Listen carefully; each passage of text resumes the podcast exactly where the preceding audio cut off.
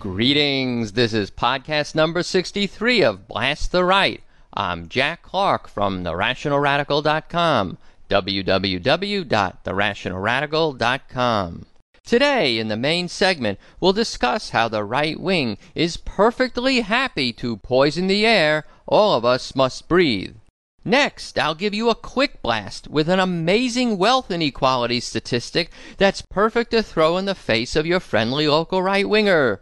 To close, we'll go over some listener email. There's even some new bumper music. Let's get right into it.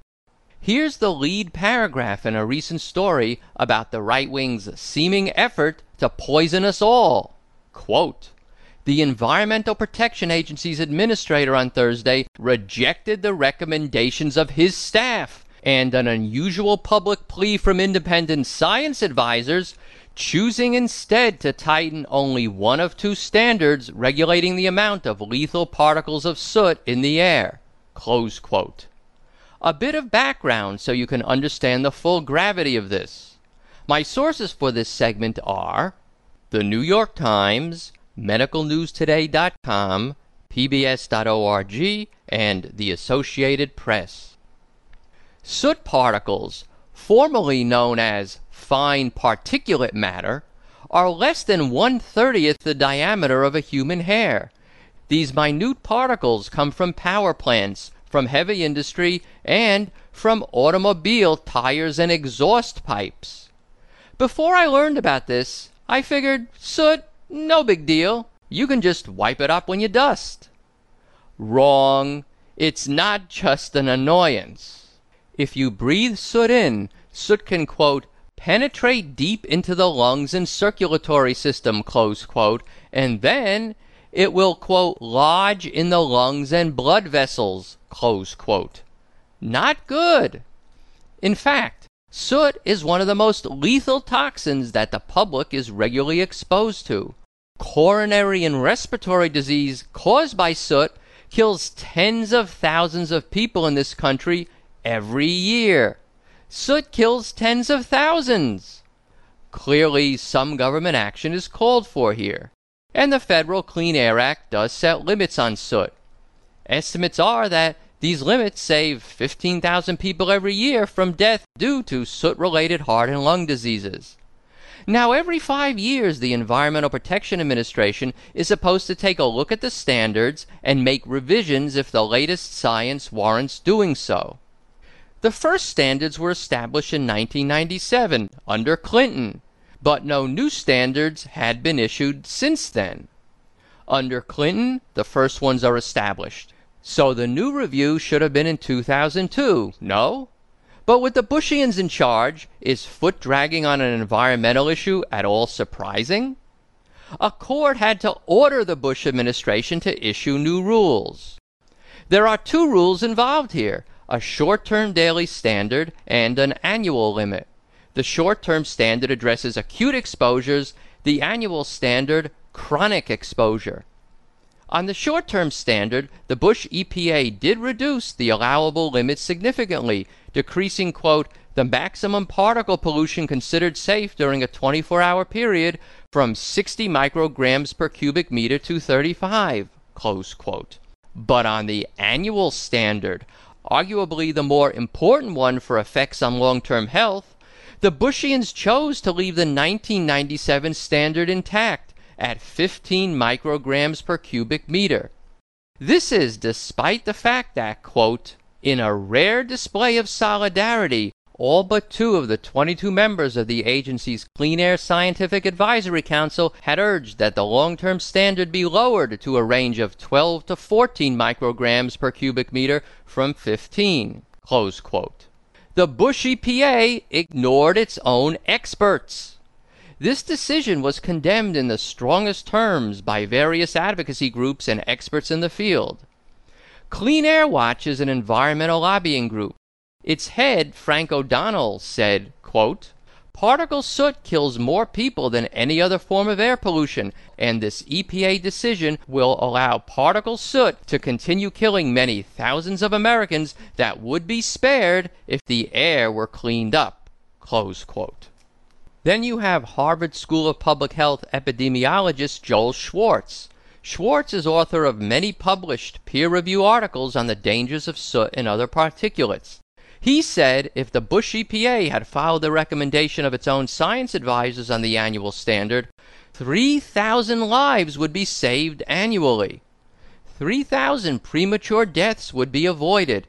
We could avoid a September 11th level death toll by following the scientists' advice. But no, the right wingers apparently don't care. Of more concern to them is higher industry profits. As you might expect, the majority of energy industry campaign contributions go to the GOP. Medical professionals have also had a strongly negative reaction to the decision of the Bush EPA. Quote, Johnny Hefner, MD, president of the American Thoracic Society, today called new standards issued by the Environmental Protection Agency for fine particulate matter pollution, more commonly known as soot, inadequate and demonstrably unhealthy. The science is clear, Dr. Heffner said. People develop respiratory disorders, and those with existing lung, heart, and other chronic diseases die prematurely because they are exposed to these microscopic pollutants at levels well below those set by the EPA today. The American Medical Association rarely gets involved in these issues, but it felt compelled to write a letter not only agreeing with the EPA's own experts on what the new long term rules should be, but arguing that the daily standard should be even further reduced from what the EPA's experts said. Like so many actions of the fanatical right wingers populating our government, what the EPA did here was unprecedented, according to Bill Becker. He speaks on behalf of many state and local air pollution officials. Quote, for the first time in its 36 year history, EPA has ignored the recommendations of its independent scientific advisors as well as agency staff experts in setting health based air quality standards. What's 36 years to the Bushians? They're happy to wipe out hundreds of years of precedent on habeas corpus. Now, what do the right wingers and those on whose behalf they rule have to say about this all? Lots of the usual mealy mouthed, obfuscatory claptrap. The head of the Bush EPA, Stephen Johnson, said there was, quote, insufficient evidence, close quote, that long term exposure to soot caused health problems. Say what? Is the Bush EPA listening to the same experts who told the tobacco industry what they wanted to hear? That tobacco was not addictive and did not cause lung cancer? Johnson then engaged in the usual the exact opposite is true right wing style of speaking. Quote, Wherever the science gave us a clear picture, we took clear action. All Americans deserve to breathe clean air, and through these more protective standards, that is exactly what we are delivering today. Close quote except for the thousands of people who will unnecessarily die every year because the standards are far too lax. But forget about those people. Industry spokespersons chimed in with some incomprehensible blather of their own. Here's the Electric Power Institute's Ron Wyzga. He's a scientist and a biostatistician. He said that a review of health studies showed that, quote, there's no magic number saying what a standard should or shouldn't be, so it's a matter of judgment, and different people have different judgments. Close quote. A scientist wrote that? What does he think we're talking about? Picking a color to paint the living room wall? Finally, I'll close on possibly the most widely used right wing tactic when they're forced to take some action on a given issue. It's the things are better than yesterday line they use to defend themselves which ignores whether things are as good as they should be. EPA head Johnson said, quote, The bottom line is these air standards are more protective today than they were yesterday. Close quote. Waxing rhapsodically, Johnson declared that his new rules were, quote, the most health protective national air standards in U.S. history, close quote. That's not the issue. It's like when right wingers doubled the amount of oxygen that mining companies are required to provide coal miners in case they become trapped underground. They doubled the amount, and true, it was the highest amount ever in U.S. history. But the right wingers merely increased the supply from one hour to two hours, while experts said 20 to 30 hours were needed because miners are not usually rescued for a full day or two. It's the best standard so far, but it's still totally inadequate given current knowledge of what's required. Same here with the soot regulations. They may be the best so far, but they're totally inadequate given current knowledge of what's required. The American Thoracic Society issued a statement reading in part, quote, in the nearly 10 years since the agency last set a national standard for particulate pollution, a growing body of research has demonstrated that adverse health effects, including increased respiratory disease and higher mortality rates, occurred from pollution levels below the standard EPA issued today. Literally hundreds of peer reviewed studies, said Dr. Heffner, have been published in scientific journals during that time which have reached a similar conclusion. Particulate air pollution causes death and disease at levels significantly below the standard that the EPA now says is safe. Close quote a growing body of research, hundreds of peer reviewed studies. Not enough for the right wingers, apparently. Ignore the science and spout half truths. The right wing way to not protect us from lethal environmental dangers.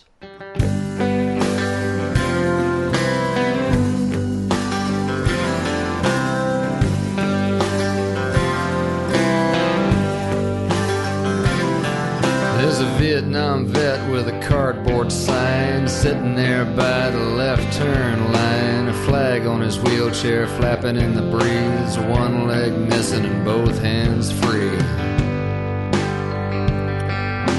No one's paying much mind to him. The VA budget's just stretched so thin, and there's more coming back from the Mideast war.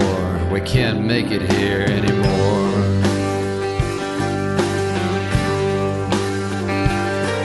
That big old building was a textile mill. It fed our kids and it paid our bills. But they turned us out and they closed the doors. We can't make it here anymore.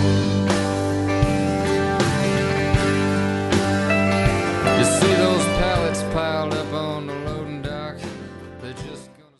Here's a quick blast for you. A simple fact you can throw in the face of your friendly local right winger. My sources are an article by Holly Sklar published on commondreams.org and statistics on the website faireconomy.org. Many of you are familiar with a statistic I often state that 10% of the U.S. population owns 70% of the wealth, which means 90% of the people have to get by on only 30% of the wealth, and there's just not enough there for society's needs. Unfortunately, many people's eyes glaze over as soon as they hear percentages, and I'm always looking for new ways to get people to see the dramatic wealth inequality in this country in a way they can readily understand. I found one that will, I think, work with many people. It is that the 400 richest Americans, all billionaires, have as much wealth as the entire bottom half of the nation. Those 400 families have as much wealth as 57 million other American families. Jaw dropping, isn't it? The 400 richest Americans own assets worth $1.25 trillion. That's $1,250 billion. Not 13 billion or 130 billion, but 1,250 billion dollars. The same as the combined wealth of 57 million other American families. 400 versus 57 million. Even a right winger can do that math. Ask him or her, how can they expect the society to be sustainable, let alone cohesive and a decent place to live, if such obscene wealth inequality is allowed to continue, or even get worse as it has been doing? So you wear the vestments of ill-gotten legacy. Bankrolled by CEOs, endowed by Christian destiny. You give us empty words and flags to rally around But the rest of it don't seem to trickle down. To Streets of hopeless faces, mortgaged and foreclosed Downsized part-time jobs forsaken by the HMOs Sucking up the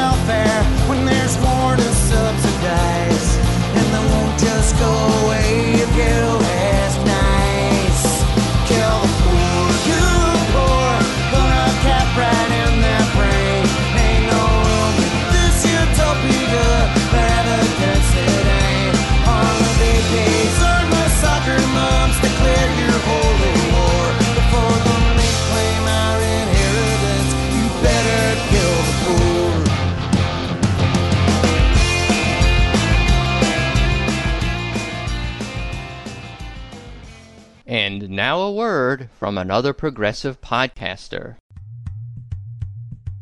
The Avalon Farmcast. Progressive ideas, interviews, and discussions from a gay and lesbian perspective. How are the issues facing all Americans today impacting I'm a veteran. GLTV I signed up people? to serve my country in the Women's Army Corps, but they found me in a gay bar, and I The got Avalon Farmcast. early. Two lesbians living on the land and changing the world one starfish at a time. My partner and I have raised a daughter, events and, and she has two and mommies. sharing farm tips from the garden and the horse arena. We love horses, and we're living back with Mother Nature We love the L on a farm and cruising and on building Olivia and community. going to Michigan we pay our taxes, and we vote. Tune in to the Avalon Farmcast, out loud on the internet and outside on the John Deere. The Avalon Farmcast is podcasting from the buckle of the Bible Belt in Nashville, Tennessee.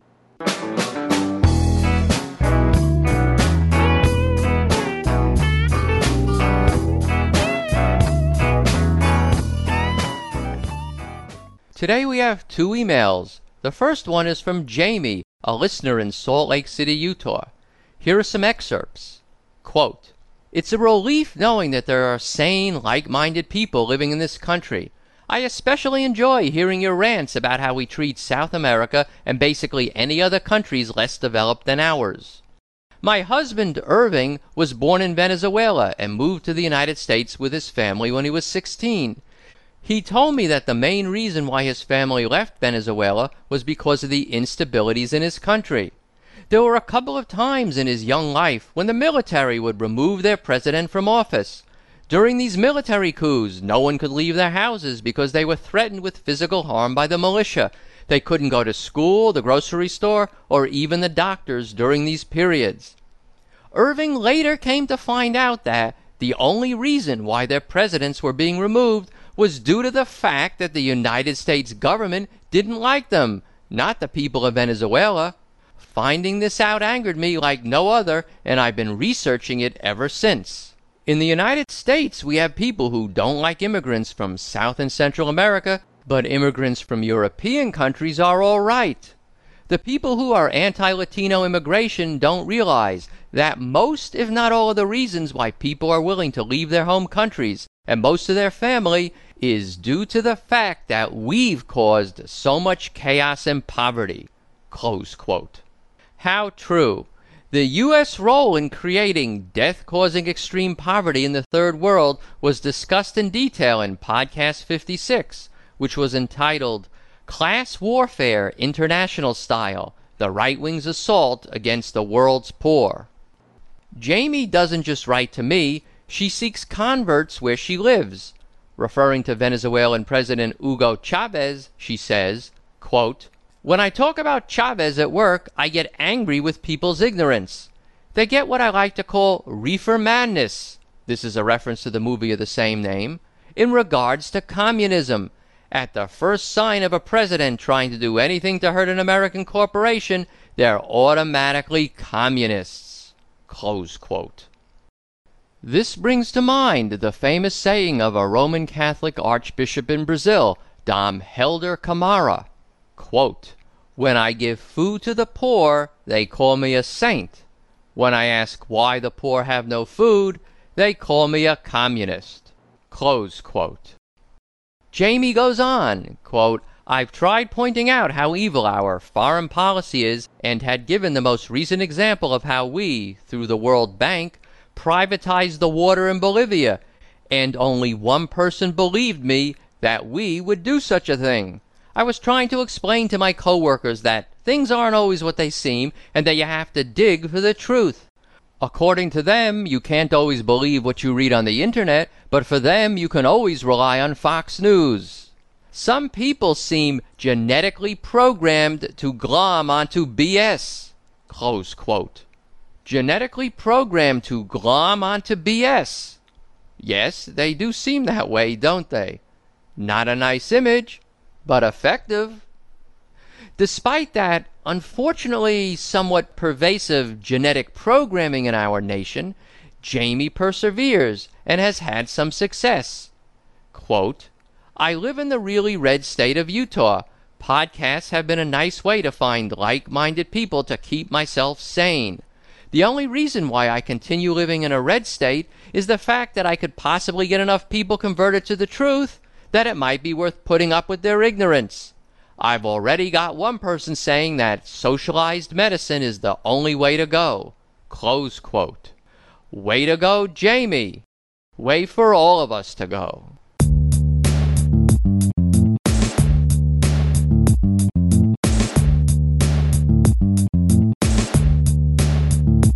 Blast the right, the right.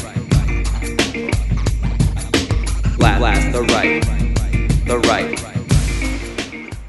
On to the second email. In addition to Jamie, many of you have actually written in that you're engaging right wingers in discussions and debates. Mike from Brooklyn raised a good point I want to share with you to keep in mind during, and maybe especially after, your conversations have ended. Mike was concerned that people's minds don't seem to change, and he offered an explanation as to perhaps why. Quote, I think that part of the reason that nothing changes, according to my conversations with others lately, is that the world has become so very ugly, and the average guy wants to try and ignore the ugliness. People think that they are helpless and can't change it, and or that if they ignore it, it really doesn't affect them. Close quote. What I wrote back to Mike was, quote, Yes, I think you're correct. People just can't deal with how screwed up things are. I think they know deep down inside that if they acknowledge how screwed up things are, they'd have to do something about it, and that scares them. Beyond that, we shouldn't underestimate the impact of our words, even if it's not readily apparent. Yes, it's often the case that when you talk to a right winger, or to anyone else that you're disagreeing with about anything, not just politics, the other person, even if it's obvious that you won the debate, won't admit they're wrong or that their position should change. As I put it to Mike, quote, it's hard to get someone to acknowledge that their position has changed while you're speaking with them. Think of it as planting seeds. Sometimes you tell someone something, they argue with you, and the next time you speak with them, they've adopted your position without even remembering where they got that viewpoint from. Close quote. Maybe some of you have had that happen in your life. I'm tempted to tell them, hey, where do you think you got that viewpoint from? But I don't. One time I did, and the person vehemently denied I was the one who had changed his view, and I figured, why even bring it up, as long as they're now on the correct side of the issue? That's what matters. So plant your seeds and let a thousand progressive trees bloom. Well, that'll about wrap it up for today. If you like what you heard, please tell a friend about Blast the Right and vote for Blast the Right at podcastalley.com. There's a one click link to do each of those on my podcast homepage. You get to the podcast homepage by typing in Blast the Right in Google, and I'm the first result. Over at Podcast Alley, I'm currently at number 10 and hanging in there by the skin of my teeth. So if you haven't voted yet, please go do so. It's not necessary to leave a comment, just vote. Takes two seconds. A special shout out to all the listeners on WUTZ in Summertown, Tennessee, and on KWMD in Kasilof and Anchorage, Alaska. The invitation to vote at podcastalley.com is issued to you as well. I'm happy to announce that the Blast the Right MySpace page is now up. It's at myspace.com slash blast the right.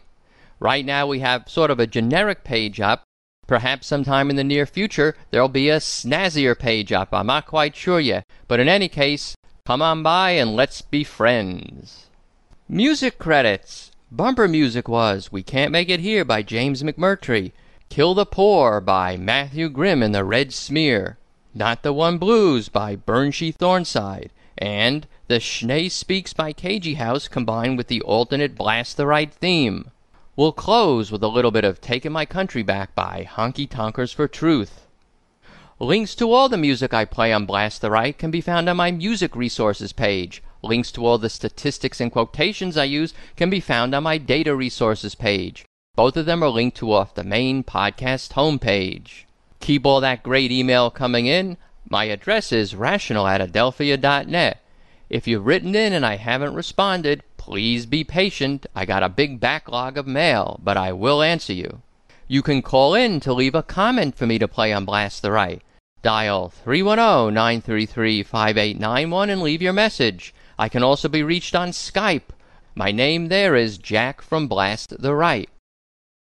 So, until next time, I'll sign off and say I love you all, including all you right wing misguided souls. We had a bundle in the treasury drawer, more than there had ever been before. But every day we're drowning deeper in debt. Maybe four years should be all you get. Then you gave tax breaks to the millionaires, and you tried to make the working man pay. But you can't tax a man when his job's not there. Now look at where we are today. Taking my country back. Son, you ain't been doing her right. Oh, I've been watching you and I don't like how you've been treating my stars and stripes. You got too many fancy friends for me. The Saudis treat you like you're